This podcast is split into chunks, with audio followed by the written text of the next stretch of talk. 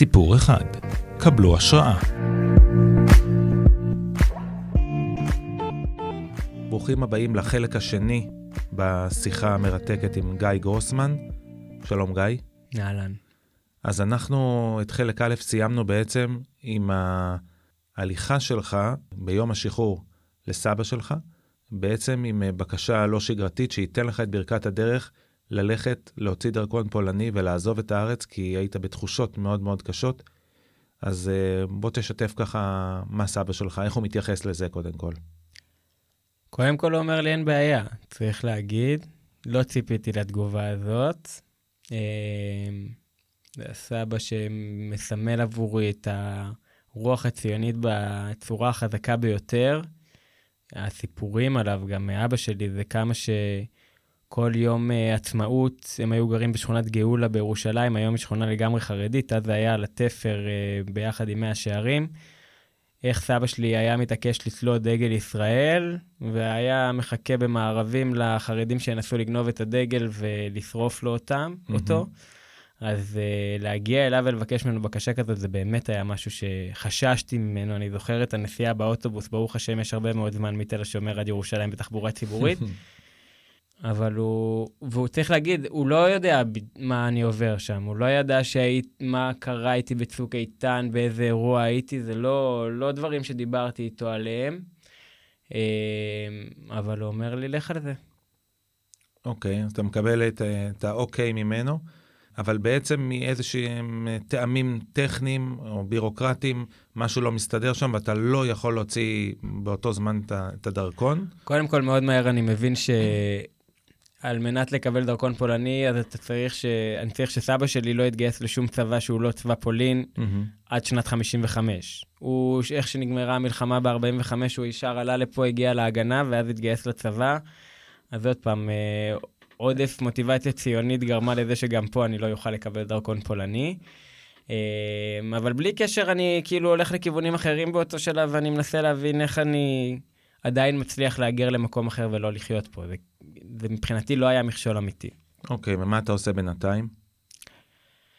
בינתיים אני קודם כל מחפש איזושהי תעסוקה. אני אחרי גם התקופה הזאת שהייתי לפני זה בבית, חיכיתי עד שאני אקבל את האישור הרשמי לשחרור, הבנתי שאני בבית לא נשאר, בין אם זה בקמון, שזה מקום מבודד מדי, ובין אם זה שאני צריך רגע, כאילו אני רוצה משהו לעבוד בו, והיה לי קשה לחשוב על זה שאני גם אעבוד במשהו שהוא לא, בלי משמעות. עד כמה המחשבה שלך באותו זמן בהירן, נקרא לזה ככה, אחרי אירוע כל כך קשה, כמו שאמרת קודם, מעבר לאיבוד של החברים, גם הרגשות השם וגם המחשבות שרצות לך בלופ, איך אתה מצליח לנהל ככה את החיים שלך? תשמע, אני מאמין שכל בן אדם שמתמודד בצורה כזאת או אחרת עם פוסט-טראומה, מכיר את התחושה שאתה נמצא בארון בצורה כזאת או אחרת. אני בחודשים הראשונים אחרי האירוע, אני רואה את החיילים שלי שנהרגו מול הפנים הרבה פעמים במהלך היום. אני הולך ברחובות תל אביב, אחר כך כשאני מגיע לתל אביב. עם פלשבקים כאלה? זה לא פלשבקים, הם עומדים לידי. וואו. אני פוגש אותם, כאילו. בין אם זה מישהו שפתאום, כל אחד נראה לי דומה למישהו אחר, כאילו. אני רואה אנשים והם פתאום נראים לי מאוד דומים, ובין אם זה כאילו אני ראיתי בזווית העין עכשיו את אורן נוח, ואני מסתכל, ואז פתאום נעלם לי. אתה מן הסתם לא חושב להגיד את זה לאנשים מסביבך, ואתה מתמודד עם כל מיני דברים שאתה לא משתף. בשלב הזה אתה מבקש איזושהי עזרה, או שאתה לא, ממש לא. ההתעסקות העיקרית היא איך אני מעיף את הדבר הזה מהראש, ואיך אני דואג לא להפוך להיות הלום קרב, פוסט-טראומה, לא יודע איך שלא תקרא לזה, איך אני לא הופך להיות איזשהו משוגע או משהו כזה. אני גם זוכר בשיחה שהמגד אומר לי שאני לא ממשיך בצהל, שאני לא ממשיך, סליחה, בתפקיד שלי בתור סמ"ך מ"פ, אז הוא אומר לי, אני מקווה שאני לא אראה אותך עוד כמה שנים עם רסטות בהודו או משהו כזה. אז הבריחה הזאת, אם היא באמת להתפלפ, נקרא לזה ככה, הייתה מאוד מאוד חזקה, לפחות כלפי חוץ. אני אכניס פה עוד משתנה לשיחה. בעצם אחד מהחיילים שהיה איתך גם בנגמה, שאיציק סעידיאן, נכון? נכון. מה היה התפקיד שלו? ומה הייתה ההיכרות ביניכם? קודם כל, איציק היה מהמחלקה הצעירה שלנו, שעלתה ביחד עם בן וענונו, גם שנהרג באירוע. הם היו, לדעתי, הם התגייסו בנובמבר. האירוע היה ביולי, אז הם היו כמה, 8 חודשים בצבא פחות או יותר. זה היה האירוע המבצעי האמיתי הראשון שהם התמודדו איתו. זאת אומרת, הם אפילו לפני זה, לדעתי, לא היו במערב, לפני שנכנסנו לעזה. ואיציק, בן ועוד 2 חיילים נוספים נכנסו בעצם איתנו לעזה, בגלל שהייתה לנו תאונה יום לפני, והיו חבר'ה שנפצעו. מי שהיה אמור להיות הקשר שלצורך העניין באירוע, שבר בתאונה הזאת את היד. היו חבר'ה שנפגעו גם כן בברכיים, ברגליים, כל מיני דברים כאלה, וככה הם נכנסו לאירוע. ואיציק היה נגביסט, אז הכרתי אותו מעט לפני, הוא יחסית היה מהחיילים הבולטים, אז הכרנו, והכרנו גם אחרי, מן הסתם. אוקיי, נמשיך אחר כך גם נדבר עליו כמובן, אז אוקיי, אתה מחפש תעסוקה בשלב הזה, ומה אתה מוצא? נכון, ואני מתגלגל לעמותת בינה, למכינה, בעצם למכינה הקדם צבאית שלהם, הם חיפשו, זה היה נובמבר באותה שנה, הם חיפשו מישהו שיוביל את תהליך הגיוסים של המחזור הבא, והם היו באיזושהי נקודה כזאת קריטית שצריך להתחיל לפגוש י"בניקים ולמיין ולגייס למחזור. וזה בא לי מאוד בטוב, כי זה מין תפקיד כזה שידעתי שאני עובד מתי שאני רוצה, העיקר זה לעמוד במשימה, והמשימה הזאת הייתה מאוד ברורה לי, וידעתי שאני גם אצליח לעשות אותה בקלות, וזה אפשר לי בעצם לחיות איזשהו אורח חיים מצד אחד, באמת סביב העבודה הזאת, כמה שאני בוחר לתת לה, כל עוד אני עומד במשימה, וככה יכלתי לייצר לעצמי פיקים יותר גדולים של עבודה, ופיקים גם יותר נמוכים, וזה גם איתי מאוד מאוד טוב, כי חבר מאוד טוב מהבית אמר לי, תשמע, אני משתחרר במרץ. תחכה עם כל ההחלטות שלך של לעזוב את הארץ, בוא נצא לשביל ישראל לפני כן. ואתה מסכים? ואני זורם איתו, ובאמת התפקיד הזה, בכל מקרה, ידעתי שהוא יסתיים לי איפשהו בפברואר, וככה אני אוכל לצאת במרץ לשביל ישראל, וזה באמת מה שאנחנו עושים. אוקיי, מה קורה בשביל ישראל? אתה עדיין... בתוכך אתה אומר, אני עדיין מחפש את האפשרויות איך לעזוב את הארץ, אבל אתה יוצא לשביל ישראל עם החבר. נכון, אני יוצא לשביל ישראל קצת כהזדמנות אחרונה לישראליות מבחינתי באיזשהו מובן. אנחנו יוצאים לשביל ב-17 למרץ 2015, אותו יום זה יום בחירות. בעצם ציפי ובוז'י מול ביבי, אנחנו מצביעים בבית בצפון, ועולים על איזשהו אוטובוס של חבר'ה שעובדים בקיבוץ קטורה, מנעריה אני חושב, נוסעים את כל הדרך לקטורה. דרומה, כן. כן, דרומה לערבה הדרומית, בקטורה חבר מאוד טוב שלי מהקומונה שלי בשנת שירות. גר שם, יושבים אצלו, אוכלים פסטה עגבניות, רואים את תוצאות המדגם שבאותו זמן היו שוויון בין ימין לשמאל, ועולים על אוטובוס לאילת, לישון שם ולהתחיל את המסלול. מאוד מהר המדבר תופס אותי קודם כל, השקט, הלבד, מאוד מנתק אותי מהכל, קצת משתיק כל מיני קולות שיש לי בראש ומאפשר לי רגע להיות אני עם חברים, עם אנשים שאנחנו פוגשים בשביל, עם... להיות קצת תייר בארץ שלנו. הכרתי טוב מאוד את האזור הזה של הרי אילת, אני תמיד אהבתי לטייל שם, וגם את המדבר, אני יחסית בן אדם שמטייל בארץ, והרבה מסלולים לא היו לי חדשים, זאת אומרת, כבר הלכתי אותם בצורה כזאת או אחרת, אבל פתאום הזמן הזה במדבר, חודש במדבר, הוא היה לי מאוד מיוחד, לעצור בקיבוצים בדרך, בפסטיבלים, במסיבות, פתאום להיות בימים שאתה מנותק לגמרי, רק אנחנו שם יכולים להעביר את הימים בשתיקה גדולה. אני ממש זוכר, לדעתי זה היה מעלה אמרם, את הרגע הזה שאני כאילו מסיים עלייה קשוחה, יושב, מחכה לחבר שלי שיגיע עוד מעט, מתחיל להכין תה, מתחיל עם מרח לחיוך על הפנים, מול נוף כזה של, אני חושב שזה היה כזה, נוף של תימנה כזה, והכל מיד יש את הקול הזה שאומר לי, שתוק, מה אתה מחייך? כאילו באיזה זכות אתה מעיז לשמוח, תזכור, נהרגו לך 7 חיילים. אבל אני זוכרת ששם יש לי את הנקודה שאני פתאום איזשהו דיבייט עם עצמי, אני לא יודע כמה זמן ישבתי שם, אני מאמין שלא יותר מרבע שעה. אבל את ההבנה הזאת של, אוקיי, נכון, הרגו לי 7 חיילים, ואני חזרתי משם בחיים. ואם אני חזרתי בחיים, אז לנסות להתנהל כמו מת, אז למה חזרתי בחיים? אני לא יכול להתחלף עם אף אחד מהם, זה כבר לא יקרה. ואם הוחלט באיזושהי צורה, יש אלוהים, אין אלוהים, שאני פה, אז אני צריך לדעת לחיות את החיים האלה בצורה הכי טובה שאני יכול, וכל מיני קלישאות שאנחנו מספרים לעצמנו כל הזמן, ואתה אומר איזה קלישאה, תחיה כל יום כאילו זה היום האחרון, כל מיני דברים כאלה פתאום מתחילים לחלחל לך בראש, וזאת הייתה לי ממש נקודת מפנה בהבנה של, אני מעכשיו לא מאפשר לעצמי לא לחיות הכי טוב שאני יכול, אני לא מאפשר לעצמי לקום בבוקר, ולבזבז עוד יום על משהו שאני חושב שהוא מיותר, וזה היה נקודת מפנה מאוד משמעותית, כי מאותו רגע באמת פשוט שחררתי משהו, ואפשרתי לעצמי ליהנות, ו... זה נשמע נקודה חזקה מאוד, מבחינה עמוקה. עמוקה היא גם אפשרה לי פתאום רגע להסתכל בעיניים קצת יותר, פחות שיפוטיות, על הישראליות שפגשתי במהלך שביל ישראל. אתה יודע, אתה פוגש הרבה מאוד אנשים, אתה רואה את הנופים, ואפשרתי לעצמי להתאהב מחדש, בין אם זה בעם ישראל, בין אם זה בארץ ישראל, באדמה של ישראל. וכחלק מהדבר הזה, גם במהלך השביל החלטתי שאני חוזר להיות מדריך במכינה שם בבינה.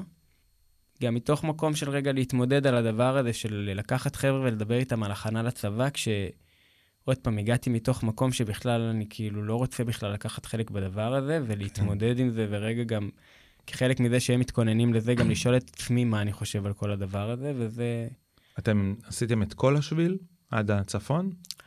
צריך להגיד, חבר שלי יגיד לך שהוא עשה את כל השביל עד הצפון, כי הוא באמת עשה את כל השביל עד הצפון, אני נעצרתי בתל אביב. אבל כמה זמן זה? עד לתל אביב לקח לי 3 חודשים. השביל עצמו, אם אתה רגע הולך כאילו דוח, זה 1.5 חודשים, היינו 1 חודש בדרום, ומשם התחלנו לעשות שביל שהוא מאוד אלטרנטיבי, כל דבר שיכל למשוך אותנו לכל מיני מקומות משך אותנו. הנקודת זמן המשמעותית והחזקה מאוד שתיארת אותה, היא ממש בתחילת השביל. היא איפשהו שם שבועיים אחרי השביל, אחרי שהתחלנו את השביל, שם זה מתחיל, כן, ומשם אני נכנס באמת לאיזשהו מסע עם עצמי בתוך ישראל, שכולל גם לצורך העניין את הזוז, שזה בכלל לא בתוך השביל. ועוד כל מיני מקומות, ים המלח שבאותו הזמן לא היה חלק מהשביל, וכל מיני מקומות כאלה שאנחנו נעצרים וחוקרים אותם הרבה מאוד. אוקיי, ואז אתה בעצם מתמודד על התפקיד במכינה, נכון? ומה קורה? צריך להגיד, אני מגיע לתל אביב, ואני נפגש עם מי שהיה הבוס שלי לפני זה, כשעבדתי באמת במכינה, הוא אומר לי, תשמע, אני רוצה שתהיה מדריך. אני אומר לו, סבבה.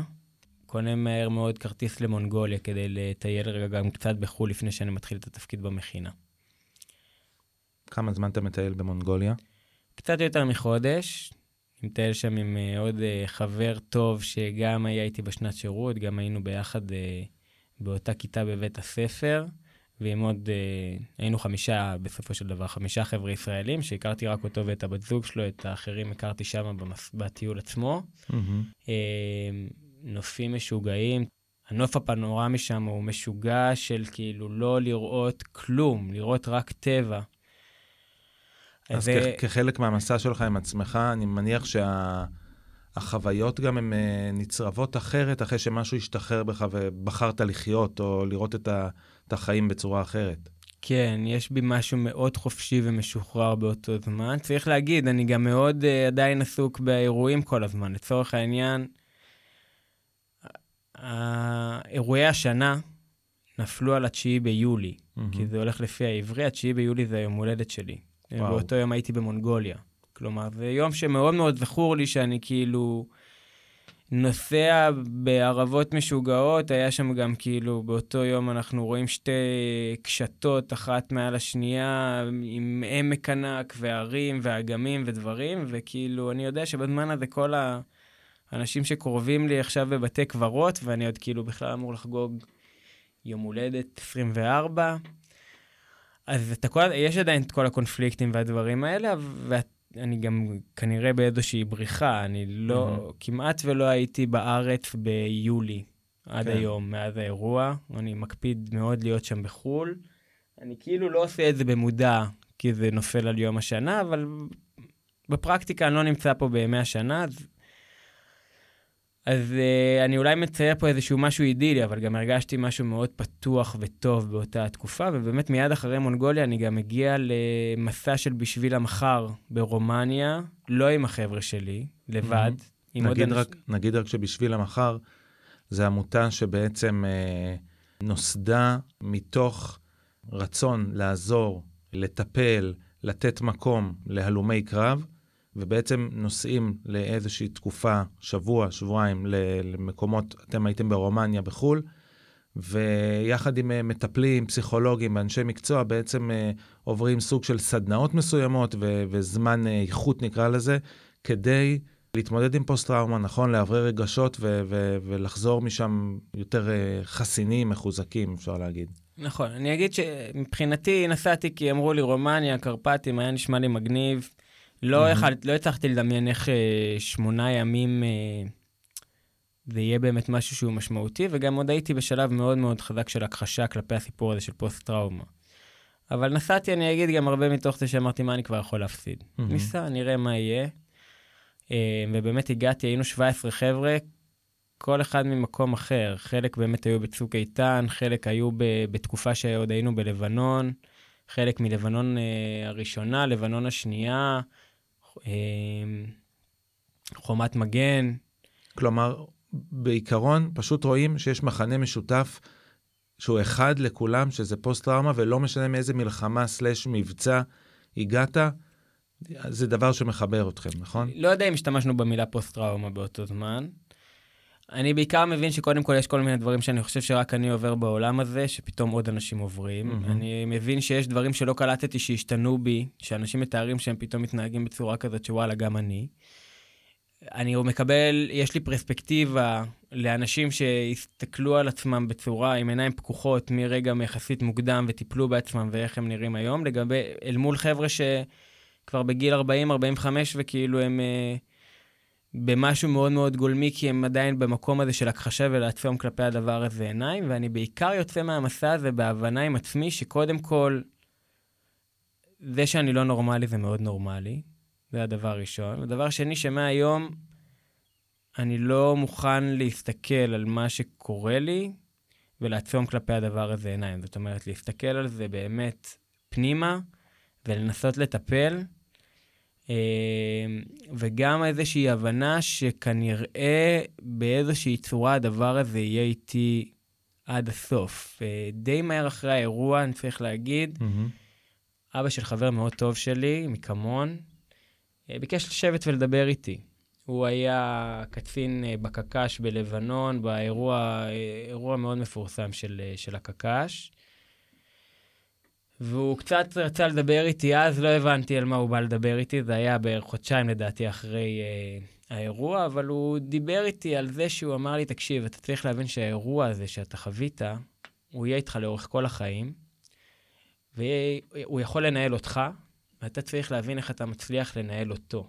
מעט מהאנשים יודעים לעשות את זה, וברגע שתדע לנהל אותו, החיים שלך ייראו הרבה יותר טוב, והדבר הזה, בהתחלה לא הבנתי אותו, כשחזרתי מרומניה הבנתי למה הוא מתכוון, ומאז הבנתי שאני גם מתחיל להתעסק בזה ולעבוד בזה, וגם ברומניה בעצם הייתה לי ההבנה שאני רוצה לקחת את כל החבר'ה שהיו איתי באירוע, לאותו מסע בדיוק, רק שלנו, שרגע כל אחד באמת יוכל שנייה לעשות עיבוד של הדבר הזה, להגיד אחד לשני איך כל אחד זוכר את האירוע, מה הדברים שהוא סוחב משם, מה הדברים שפוגשים אותו היום באירוע הזה, אז בעצם אתה חוזר מרומניה, גם אחרי שראית אנשים, אתה בין 24, ואתה רואה אנשים בני 45 ממלחמות עבר או מבצעי עבר, שרק מתחילים לטפל בזה, ואתה אומר לעצמך, אני לא רוצה להגיע לגיל הזה כשאני ככה, ואז אתה גם בעצם מחליט, כמו שאתה אומר, לקחת את הצוות שלך שהיה בנגמש, לחוויה הזאת נגיד ככה, אפשר, אני חוזר רגע לעובדה ולפרק המשך של עומרי אסיניים, שהוא בעצם, שכבר נקרא לנצח את סג'יה, ומתלווה הוא וצוות צילום אליכם לרומניה. היה לך קל או קשה, צורך העניין, לשכנע את חבר'ה לצאת לשם, להסביר להם מה זה יכול לתת להם ולעשות להם? קודם כל לא היה קל לשכנע אותם. עשיתי עם כולם שיחות טלפוניות, להגיד להם שהדבר הזה יקרה.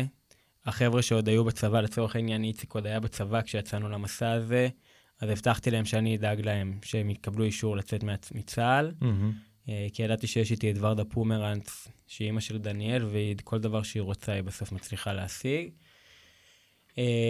אבל גם רגע להגיד להם, תשמעו, כאילו, זה יעשה לכם טוב, עברתי משהו דומה, אני מבטיח לכם שלנסוע כולם ביחד, אין בזה שום דבר רע, את חלקם שכנעתי על זה של בואו מקסימום ניסע לרומניה, אני אגיד, יש יותר מחייל אחד שזה היה פעם ראשונה שלו בחול, כן?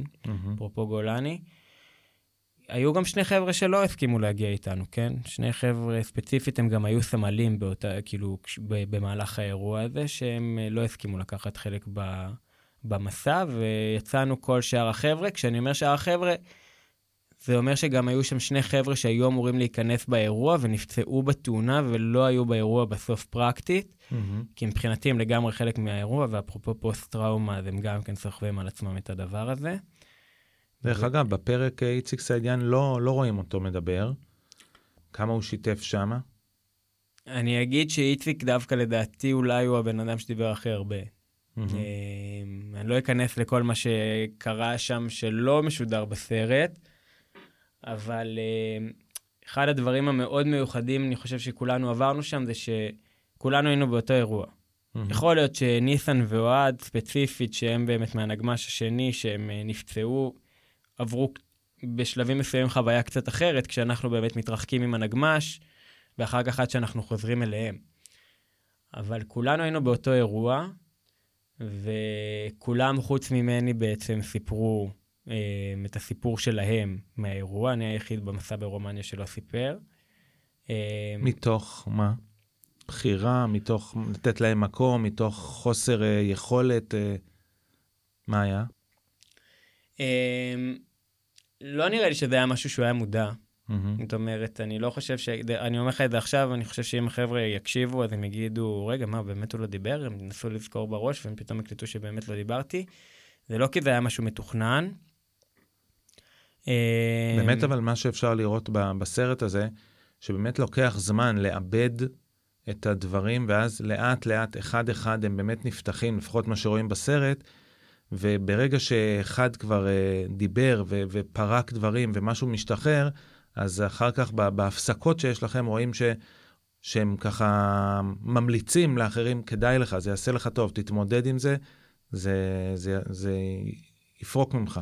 נכון, אני חושב שבאמת אחד הדברים המיוחדים שקרו לכולנו, זה שכולנו היינו באותו אירוע, אבל כל אחד מתחיל בנקודת התחלה ומסיים בנקודת סוף אחרת, ומתמקד בדברים שונים בתוך האירוע. יש דברים שדיברו עליהם שאני בכלל לא זכרתי שעשיתי באירוע. יש דברים שאני זוכר, פתאום נזכרתי שבאמת קראו, ושכחתי אותם עד שהגענו לרומניה, וכולם דיברו שם. אני רוצה לקחת אותך לחלק האחרון של המסע שם, ברומניה. ביום האחרון, מי שככה מאוד היה קשה לו לשתף, ובסוף רואים אותו מדבר בכאב רב, הוא חגי פנטה, שהיה איתך בנגמש, והוא ככה פורק ומדבר ובוכה, וכולם מחבקים אותו, אבל אחר כך רואים שאיתך יש חיבוק ארוך במיוחד, שאתה אומר לו ככה, אתה יודע שאני אוהב אותך, ואחר כך עוד פעם כולם מחבקים אותו, ואתה שוב בא אליו, ויש שם חיבוק מאוד מאוד עוצמתי, ואתה אומר לו, זה רק ההתחלה אחי, כלומר, הנה אתה מתחיל, זה אני מוכרח להגיד שגם בתור אבא לחייל טרי בצהל, רק 3 חודשים, היה לי מאוד לא פשוט, העיניים לא נשארו יבשות בכלל, רגע מאוד מאוד עוצמתי, ואתה כאילו, אתה, כמו שאתה אמר, היית כבר במסע כזה, ואתה מבוגר האחראי, כאילו רואים שאתה מתחיל לעזור לו לשחרר את הטראומה הזאת. אתה בקשר איתו היום, או איך? קודם כל צריך להגיד, פנטה היה חייל ישיר שלי, הייתי ממם שלו, כמו שדיברתי על שחר ועל דניאל, גם הוא היה מהמחלקה שלי. אני לא בדיוק זוכר מה היה, לא התגלח מספיק טוב כשהיינו בשטחי כינוס או משהו כזה, אבל מי שהיה המ"פ של הפלוגה אמר לו, תשמע, אתה לא נכנס לעזה. כמין עונש כזה, ואז אני פשוט כאילו הכנסתי אותו מין מהדלת האחורית, ואמרתי לו, בוא, אתה הופך להיות הקשר שלי, והוא כאילו היה הקשר שלי באירוע, והוא היה מוצמד אליי. אז צריך להגיד שגם עברנו דרך ארוכה ביחד, עד לאירוע עצמו, וגם אחר כך, אחרי האירוע, מן הסתם עוד הקשר עם החיילים שאחרי. תשמע, צריך להגיד, אין לנו כל כך אפשרות לא להיות בקשר. זאת אומרת, האם אנחנו מדברים על בסיס יומיומי? כולנו לא, אבל אנחנו, יש לנו יומיים בשנה. יש קבוצת וואטסאפ? כן, שלכם? יש לנו קבוצת וואטסאפ, עוד פעם לא הדבר הפעיל בהכרח, כן. אבל יש לנו את הפעמיים האלה בשנה שאתה יודע שאתה הולך לראות את כולם, זאת אומרת, זה מין זמן כזה שיש לי איזשהו קשר עם כל הפלוגה, כי אני רואה את כולם סביב הימים האלה, ויש לנו את החתונות שאנחנו נפגשים, ויש את הדברים האלה שבסוף שומרים עלינו ביחד.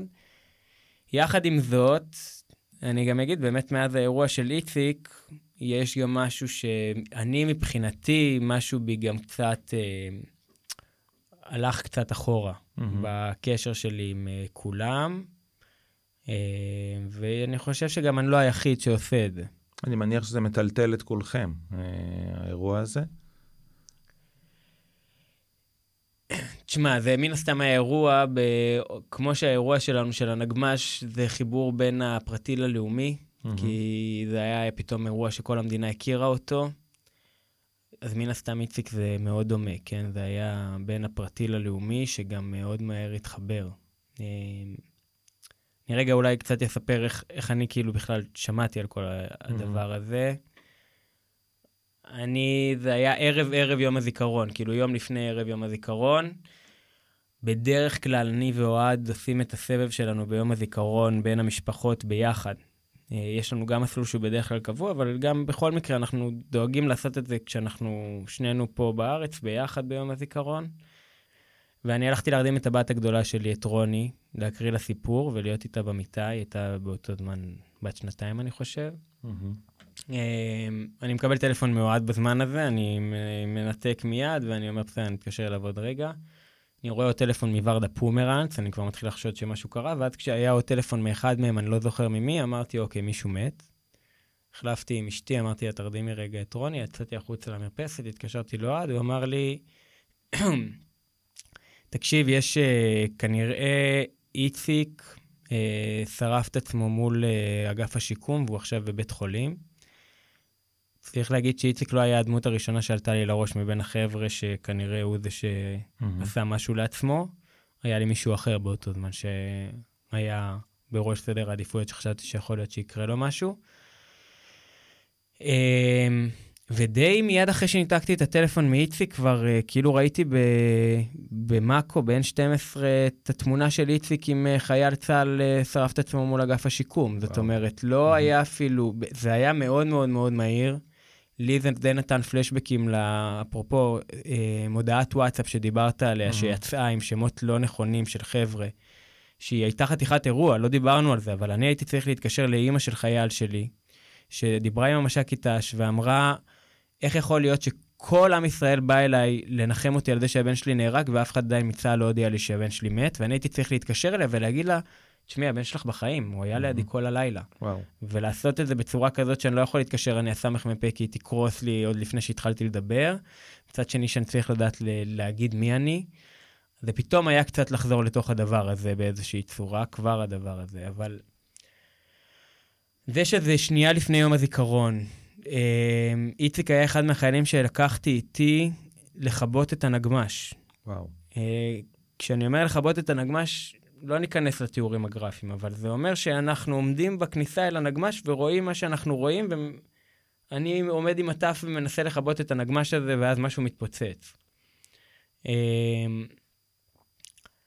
יש תמונות קשוחות מאוד מהאירוע הזה, שכנראה גם לאיציק יש אותם בראש, מכיוון שהוא אחד מהחיילים שלקחתי איתי, לסיטואציה שחשפה רק חלק מהחיילים, לתמונות מאוד מאוד מאוד קשוחות לכולנו, והאקט עבורי, של לשרוף את עצמך, יומיים לפני יום הזיכרון,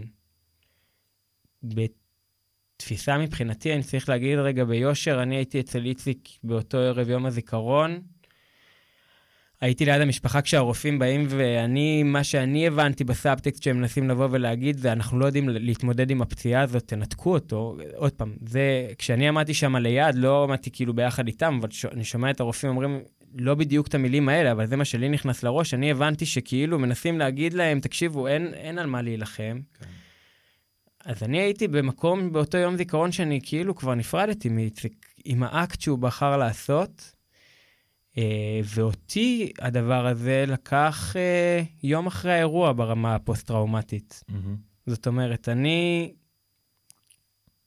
לא יכלתי לאכול, לא יכלתי לישון, לא נלחמתי בזה בפעם הזאת. זאת אומרת, הבנתי שאני הולך אחורה מאוד מאוד מאוד רחוק בהתמודדות הפוסט-טראומטית שלי, ואפשרתי לזה, לא ניסיתי ללכת לישון כשהבנתי שאני לא יכול ללכת לישון, ולא ניסיתי לאכול כשהבנתי שאני לא הולך לאכול, ומאוד ניסיתי להקשיב לעצמי, אבל זה לקח אותי למקום מאוד מאוד מאוד מאוד קשוח, גם בצורה שבה זה נעשה, ופתאום הלאומי באמת התחבר עם האישי, ולא הפסיקו להתקשר אלינו כתבים שנתראיין בתוך החבר'ה, כי כולם, כל הכתבים, כל התחקירנים הסתכלו מיד על, באמת על הסדרות של, על התוכניות של עומרי אסיניים. יצא לך לדבר איתו מאז אחרי השיקום שלו? יצא לנו לשלוח כמה הודעות קוליות אחד לשני וזהו. הוא היום כבר בבית. כן. לא ביקרתי אותו עדיין. זה אחד מהדברים, זה פתאום אחד מהמעגלים האלה שנפתחו לי, שאני עדיין לא לגמרי יודע בכלל איך אני ניגש לסגור אותם. עוד מעגל תגיד לי אם סגרת אותו, זה אורון שאול, שהבנתי שוב, אחרי כל מה שקרה היה הכעס של המשפחה, איך שתבחו את זה בתקשורת וכולי, אבל אתה בקשר טוב עם האח שלו, נכון? היום. קודם כל, אני לא יודע להגיד אם היה כעס של המשפחה.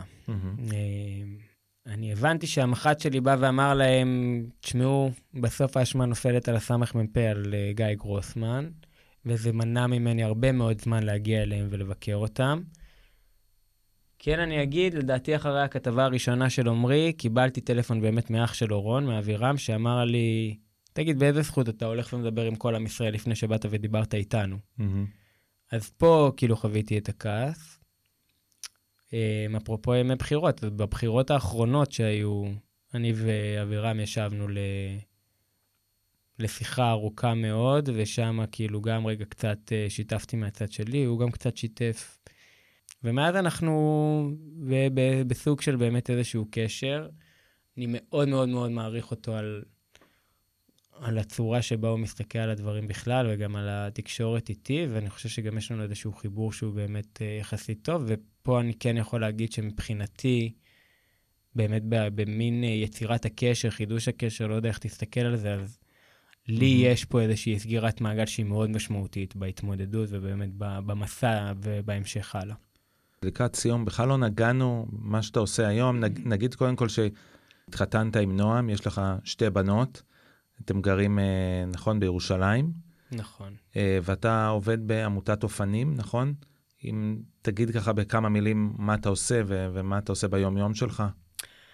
קודם כל אני אגיד, כמו שאמרתי שמה בשביל ישראל, על הגבעה עם התצפית, הבנתי שאני לא מתכוון בזבז את החיים שלי, ושאני מתכוון לעסוק בדברים שנותנים לי משמעות.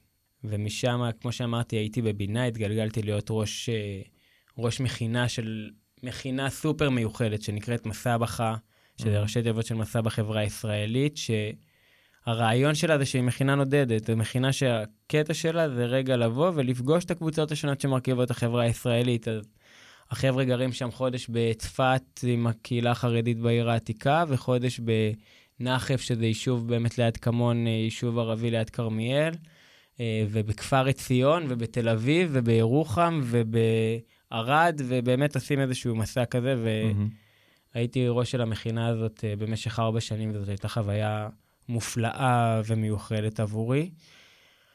והשנה באמת הגעתי לעמותת אופנים, הבנתי שאני רוצה למצוא משהו חדש, אתגר חדש, ואנחנו בעמותת אופנים בעצם פועלים לצמצום פערים, בין פריפריה למרכז, למתן שוויון הזדמנויות לחינוך, גם במקומות שקצת פחות זוכים לזה, ובעצם מה שאנחנו עושים זה אנחנו מקדמים תוכניות ופעילויות בלתי פורמליות בתחום של STEM, שזה תחום של מדע וטכנולוגיה בעיקר, במקומות שהם פריפריה, שהיא גם גיאוגרפית וגם חברתית, גם בצפון וגם בדרום. אתה בעצם מרכז את הפעילות של העמותה, נכון? אני מנהל את הפעילות בעמותה, כשהרעיון הוא שבעצם באמת באמצעות לימודים של מדע וטכנולוגיה, זה גם תפיסה שצריך להגיד שגם באום תופסים אותה, זה משהו שהוא רגע תחום חינוך שמאוד מאוד מוביל היום בעולם.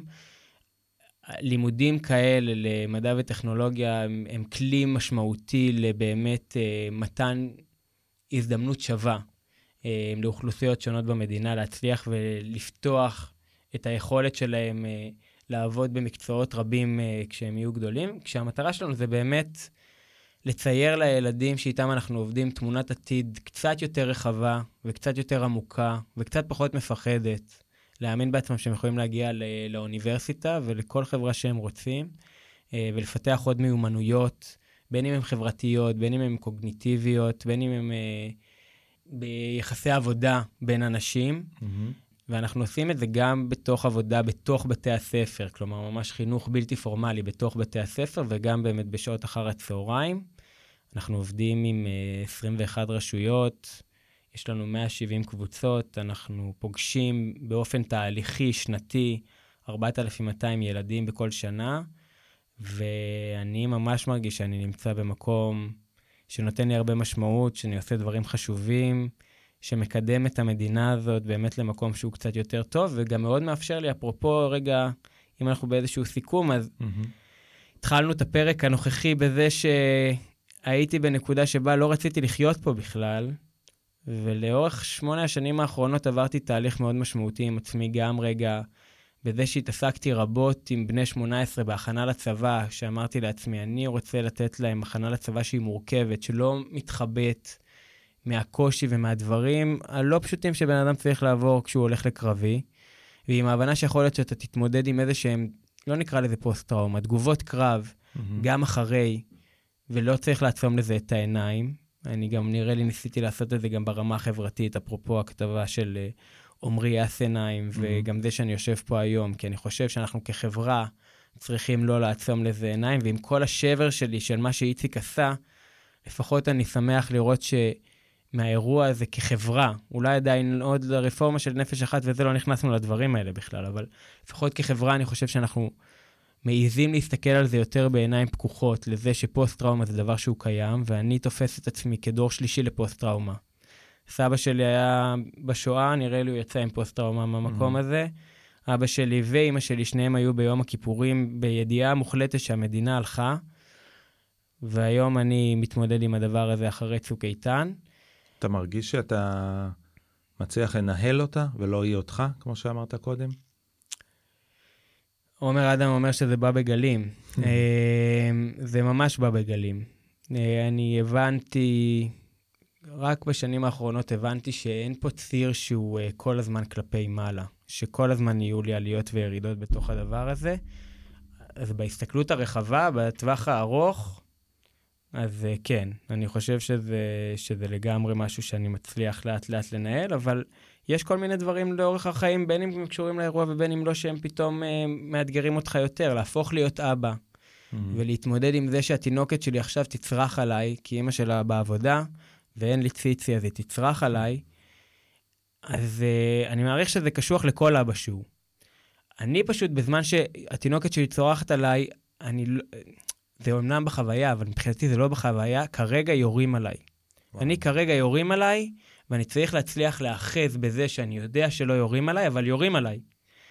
והסיטואציה הזאת של לדעת להחזיק את זה, ולהישאר אמפתי אל התינוקת שלך, שאתה עכשיו נמצא איתה, וכבר יש לי 2 כאלה, אז יש לי עוד אחת שיכול להיות שמתחילה לצרוח עליי באותו זמן, ולהצליח להישאר נורמלי, תחת אש, ואני יודע מה זה להיות תחת אש, אז לצורך העניין זה אחד מהדברים הכי קשוחים שאני לומד לעשות. וזה מן סתם איזשהו רגע שבו אתה עוד פעם יורד למטה, ואתה צריך ללמוד לעלות למעלה. אז בסוף אני חושב שאני מנהל את זה, כי אני עוד פעם, אני אומר, אני מנסה להסתכל על זה בעיניים פקוחות כל הזמן, ולא להיבהל מזה שיש לי נפילות, ולא לא להיות יותר מדי יהיר, כשאני במקום שבו אני מצליח להרגיש שהכל מאוד פשוט לי וקל לי. כן. אבל יחד עם זאת, עוד פעם, אני רגע חוזר למה שאני עושה היום, זה שאני בתוך המגזר השלישי ציבורי, ואני הולך לעבודה לא בשביל שמישהו אחר יתאשר, כי אני לא מתאשר מזה בשום צורה במגזר השלישי. אבל אני הולך כל יום בתחושה שאני עושה את המקום פה לקצת יותר טוב, זה אחד מהדברים הטיפוליים הכי משמעותיים עבורי. אני לא חושב שאני אצליח אי פעם לעבוד במגזר פרטי, שהוא יהיה באמת להצלחה כלכלית נטו. כן. לסיום אני רק אציין שאתם גם הגעתם עם בשביל המחר לבית הנשיא, ושם גם נשיא המדינה נחשף בעצם לסיפור של סבא שלך, נכון? ובעקבות זה הוא גם הזמין את סבא שלך להיפגש איתו.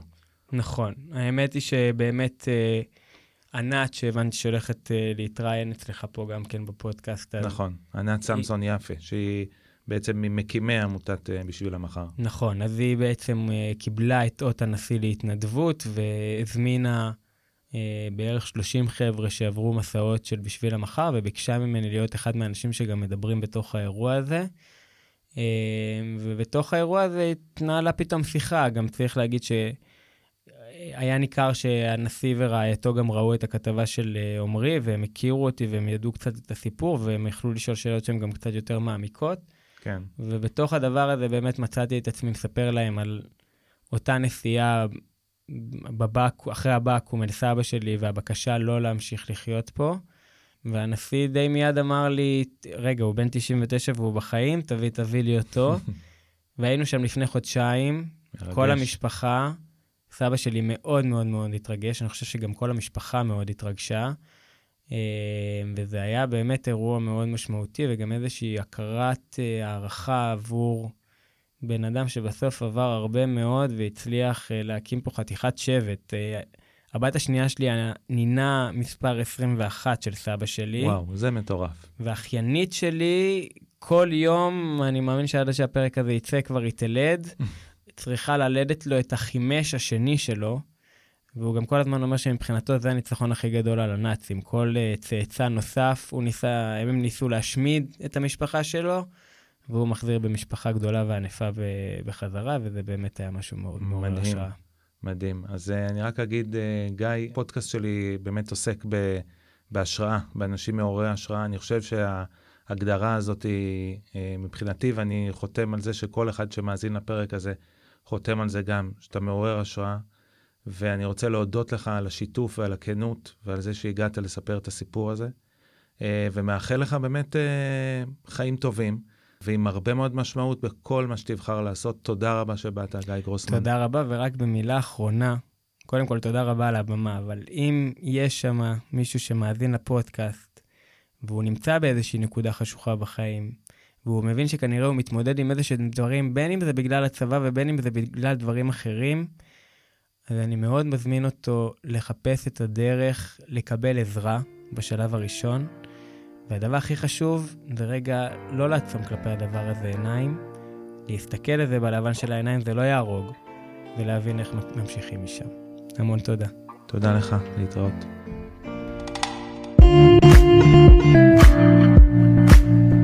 סיפור אחד. קבלו השראה.